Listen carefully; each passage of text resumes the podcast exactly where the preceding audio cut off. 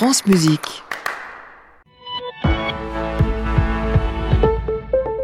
L'heure des informations sur France Musique avec Marie-Hélène Duvigneau. Bonjour Marie-Hélène. Bonjour Jean-Baptiste, bonjour à tous. Aux résistants étrangers de la France Reconnaissance, 80 euh, ans jour pour jour après son exécution par les nazis au Mont Valérien. Misak Manouchian entre donc aujourd'hui au Panthéon. C'est le premier résistant communiste et étranger survivant du génocide arménien à y être inhumé.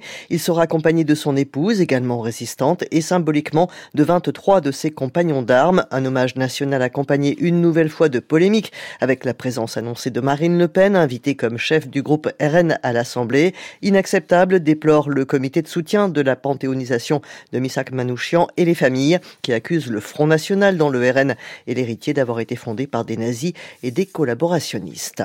Action coup de poing, cortège de tracteurs. Dans une heure, Gabriel Attal va une nouvelle fois tenter de calmer la colère des agriculteurs qui poursuivent leur mouvement en faisant monter la pression avant l'ouverture du salon de l'agriculture où Emmanuel Macron est attendu samedi. Le premier ministre doit détailler les principales orientations du projet de loi agricole, dans lequel il entend notamment inscrire l'objectif de souveraineté alimentaire et exposer le suivi de l'exécution des mesures gouvernementales présentées le 1er février. Il reviendra aussi sur les négociations commerciales entre producteurs, distributeurs et industriels et sur le respect des lois EGalim censées garantir une rémunération décente aux agriculteurs.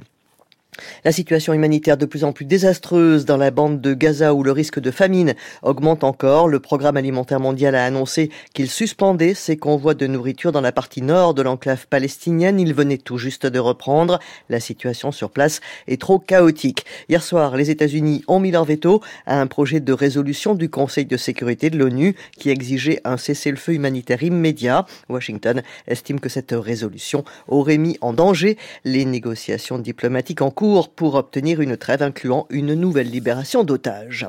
La consommation européenne de gaz est tombée l'an dernier à son plus bas niveau depuis 10 ans, mais les importations de gaz naturel liquéfié russe restent importantes en deuxième position derrière le GNL américain. La France, en dépit d'un recul de 35% de ses importations sur l'année écoulée, reste le deuxième importateur de GNL russe sur le vieux continent. Et enfin, l'Union européenne renforce ses normes sur la qualité de l'air sans toutefois les aligner sur les recommandations de l'OMS comme le réclamaient les eurodéputés. D'ici 2030, chaque pays devra établir des limites plus strictes sur la pollution aux particules fines, au dioxyde d'azote et au dioxyde de soufre. D'ici 2050, les 27 se sont fixés un objectif zéro pollution. 300 000 décès prématurés sont imputables chaque année à la pollution atmosphérique dans l'UE. À suivre, Jean-Baptiste, le reportage de Sofia Anastasio qui nous ramène au Panthéon. Et vous, vous revenez dans ce studio demain. bonne journée, Marianne Bonne journée à demain. À réécouter sur francemusique.fr.